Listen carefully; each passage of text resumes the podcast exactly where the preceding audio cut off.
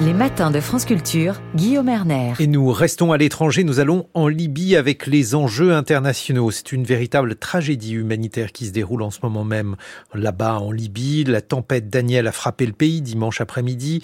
Après son passage en Grèce, en Turquie, en Bulgarie. À l'est, des barrages se sont effondrés dans les villes. Des marées de boue ont emporté ponts et habitations. Le bilan s'élève pour l'instant à plus de 2000 morts, 10 000 personnes disparues. Comment les pouvoirs publics libyens face aux nombreuses fragmentations politiques peuvent-ils faire face à l'urgence? Bonjour Jalel Archaoui. Bonjour. Vous êtes politiste, spécialiste de la Libye et chercheur au Royal United Service Institute. Alors c'est une partie de l'Est libyen qui a été touchée par les inondations. Est-ce que vous pouvez nous, décrire un peu euh, l'Est de, ce pays? Oui, donc on parle de la moitié est de la moitié est, c'est-à-dire que c'est une zone euh, plutôt fertile, c'est ce qu'on appelle la, montagne verte, et c'est une un ensemble de municipalités euh, qui sont habituellement euh, qui vivent d'agriculture, euh, qui reçoivent une quantité de précipitations bien supérieure au reste du pays, même en temps normal. Et là, c'est vraiment la municipalité de Derna en particulier qui a été touchée. à peu près un quart du territoire a été emporté dans la mer. Euh, je m'attends personnellement à ce qui est à peu près 15 000 morts dans une ville de 100 000 habitants, donc ça dépasse l'entendement. Euh, tout ça s'est fait en quelques heures. Ça s'est fait euh, dans la soirée de, de, samedi, la nuit de samedi à dimanche. Donc c'est vraiment euh, la municipalité de Derna sur laquelle je voudrais attirer l'attention de tout le monde parce que c'est là que les choses les plus spectaculaires, les plus choquantes sont déroulées. Et c'est une ville qui, euh, il se trouve, euh, a une, un historique politique euh, tout à fait particulier qui, le, qui la marginalise par rapport au reste de la Cyrénaïque. C'est-à-dire, expliquez-nous. Bah, c'est une ville qui a été euh, sous un siège, qui a été imposé par le maréchal Haftar. Le maréchal Haftar aujourd'hui est en charge de l'ensemble de cette province qu'on appelle la Cyrénaïque, la moitié orientale de la Libye. C'est un siège qui a duré de à peu près quatre ans, de 2015 à 2019. Les derniers mois, c'était une invasion, donc une guerre urbaine menée par le même maréchal contre les islamistes à l'intérieur de cette ville, mais la, la violence euh, ne faisait pas forcément la différence entre les civils et, et, les combattants, entre les extrémistes et les moins radicaux. Et euh, donc depuis 2019, depuis ce moment où entre guillemets la ville a été libérée, l'infrastructure de la ville, par exemple le fait qu'il n'y ait pas d'hôpital, des mhm. choses comme ça, la reconstruction, tout cela a été négligé, tout cela a été repoussé à plus tard. Donc c'était une ville qui, euh, avant la tragédie, était déjà en train de souffrir. Les élections municipales ont été interrompues par le maréchal Haftar il y a à peu près 4-6 semaines. Le candidat qui était le plus populaire avait été arrêté, alors que l'islam politique avait été complètement éradiqué de toute la province. Donc vous voyez, c'était une ville qui souffrait déjà avant. Quelle est la situation de, de la Libye? Est-ce qu'on peut parler euh, d'un État failli? Est-ce qu'on peut parler d'une quasi-guerre civile? Ou bien a-t-on affaire à deux Libyes, tout simplement? Il n'y a plus de guerre depuis euh, plus de trois ans. Euh, en revanche, les différentes disputes n'ont pas été du tout résolues. Il y a évidemment cette division que vous soulignez entre l'Est et l'Ouest.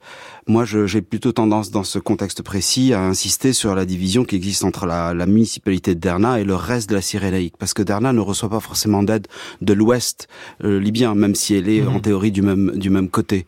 Donc oui, c'est un, c'est évidemment un État failli, c'est un, État fragmenté, mais euh, l'événement euh, climatique donc qui, mhm. qui, rentre dans le contexte du réchauffement de la planète est, est quand même tout à fait extraordinaire. Même un pays comme le Danemark, la Nouvelle-Zélande ou le Canada aurait beaucoup beaucoup de mal à faire face à un tel, euh, un tel événement. Alors justement maintenant, en termes donc de, capacité à mobiliser une aide, euh, qu'en est-il? Y a-t-il des infrastructures qui peuvent être mobilisées en, Libye? Qu'est-ce que l'on imagine? Il y avait peu d'infrastructures avant l'événement. Euh, le peu d'infrastructures a été complètement emporté par, par les torrents de samedi soir.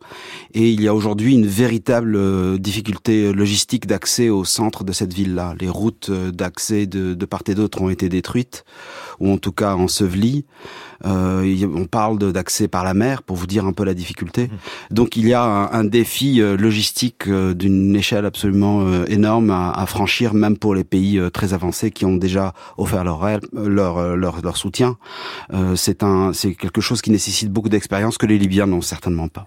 Mais alors paradoxalement, comme il y a eu donc un appel à une trêve avec un un moment donc euh, où le Conseil présidentiel libyen, par exemple, a décrété l'état de catastrophe dans l'est du pays. Pourrait-on imaginer que cette catastrophe conduisent à finalement une forme d'unité nationale dans ce pays morcelé, Jalel Archaoui Oui, vous avez raison de parler de cette, de dimension-là. Il y a une, j'ai remarqué par exemple qu'il y a une tristesse absolument gigantesque de la part de tous les Libyens à travers tout le pays.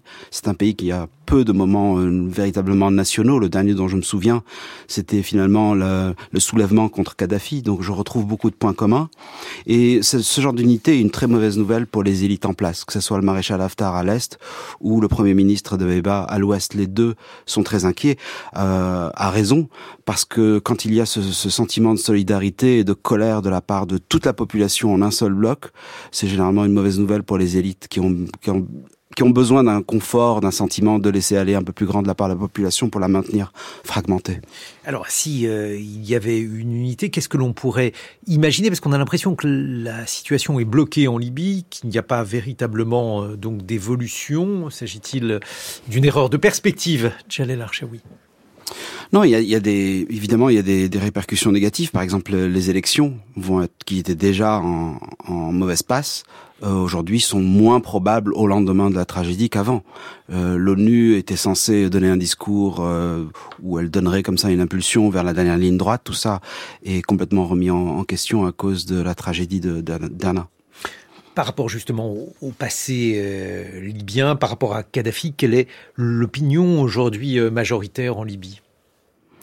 Au moment où je vous parle, c'est une opinion de colère, une colère qui est pour l'instant calme parce qu'elle est euh, d'abord couverte de tristesse, de d'une espèce de, de sentiment d'attente, d'observation. Et mais je personnellement, je, je n'aime pas faire trop de prédictions, mais je pense que cette colère va devenir plus intense parce que les gens ont bien compris qu'il y a un lien entre la négligence par rapport aux investissements dans l'infrastructure, la quantité de corruption qui n'a fait que croître ces dernières années et, euh, et ce qui a été vécu euh, à travers ces, euh, ces tempêtes.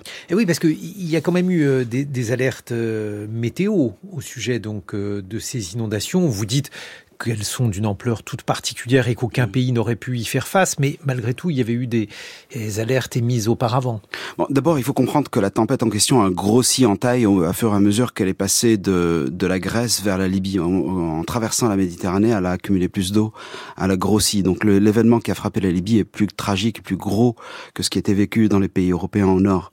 Euh, mais c'est vrai que j'ai vu, moi, des efforts d'évacuation à Benghazi, une ville de 800 000 habitants, qui est beaucoup plus importante pour les autorités de l'Est. En revanche, à Derna, je n'ai trouvé absolument aucune trace d'évacuation. Au contraire, ce que j'ai vu, c'était des instructions qui ont été données d'une manière très péremptoire aux résidents de rester chez eux. C'était ce qui était la plus mauvaise décision qu'on pouvait faire. Aujourd'hui, il y a des pays qui interviennent. La France euh, a envoyé Mmh. des sauveteurs là-bas, l'Égypte, la Turquie, les Émirats arabes, mais aussi l'Algérie. Quelles conséquences géopolitiques cela pourrait-il avoir? Bah Pour des pays comme la Turquie qui rêvent de pénétrer la Cyrénaïque, euh, parce que la Cyrénaïque se souvient d'une Turquie euh, belliqueuse dans la Mhm. guerre de Tripoli de 2019-2020. Pour des raisons économiques, la Turquie rêve de pénétrer à l'est. Donc pour pour la Turquie, c'est une aubaine. Et puis pour d'autres pays, euh, pour le Qatar aussi, pour les pour d'autres pays comme l'Algérie, euh, l'Algérie devrait faire très attention à la diplomatie qui, euh, qui, qui transpire à travers ces, ces gestes de rescousse. Et je dirais la même chose aussi pour la France. La France a, a quand même une mauvaise image en Libye. Euh, c'est une occasion en or de, briller d'un point de vue logistique, d'un point de vue euh, sanitaire, et de vraiment faire le, le plus possible que, que la France peut faire vis-à-vis de, de l'Est libyen. Pourquoi expliquez-nous? Pourquoi une mauvaise image euh, en Libye? Parce qu'elle a, été- a fait preuve de, de manque de partialité, d'im- d'impartialité, d'impartialité dans, dans la guerre de, de Tripoli. Tous tous les Libyens à l'est et à l'ouest savaient que- qu'elle était silencieuse par rapport à cet effort d'agression qui avait été mené par le maréchal Haftar. Tout le monde euh, se souvient de, de, d'Emmanuel Macron assis fièrement avec le maréchal Haftar durant le, le sommet de Berlin, qui était euh, un sommet où les différents chefs d'État devaient rester, faire, euh, faire preuve de neutralité. Euh, la, la France avait brillé par son manque de neutralité et les Libyens l'ont bien remarqué. Mais ju- ju- justement, euh, dans ce contexte libyen, quelles pourraient être euh, les alliances qui vous paraîtraient être euh, judicieuses? Alliance avec la population. La population a trop été ignorée. C'est le moment de se porter du côté de la population. Mais ju- justement, comment faire? Qu'est-ce qui pourrait être fait Par exemple, euh, euh, éviter les retards. Chaque heure a de l'importance. Les Turcs sont déjà sur place. Ils ont déjà sorti certaines personnes vivantes des décombres. La France traîne derrière. Il faut aller vite. Si elle a un savoir-faire, par exemple en termes d'accès via la mer, il faut le montrer. Il faut le mettre en œuvre. la France possède les expertises, les compétences. Et donc c'est le moment de faire des acrobaties logistiques.